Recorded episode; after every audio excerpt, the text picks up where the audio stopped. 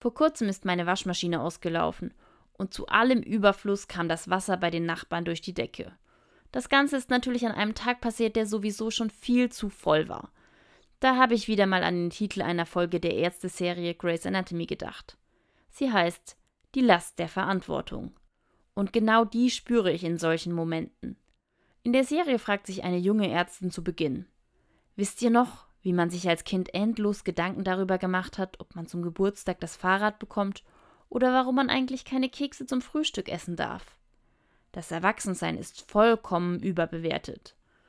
Ja, manchmal würde ich auch nur gerne solche Entscheidungen treffen. Aber so einfach ist das halt nicht.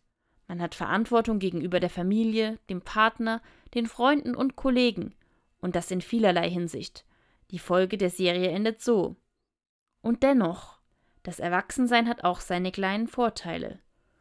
Und für mich ist das ganz klar die Möglichkeit, frei zu entscheiden, wie ich meinen Tag gestalten will.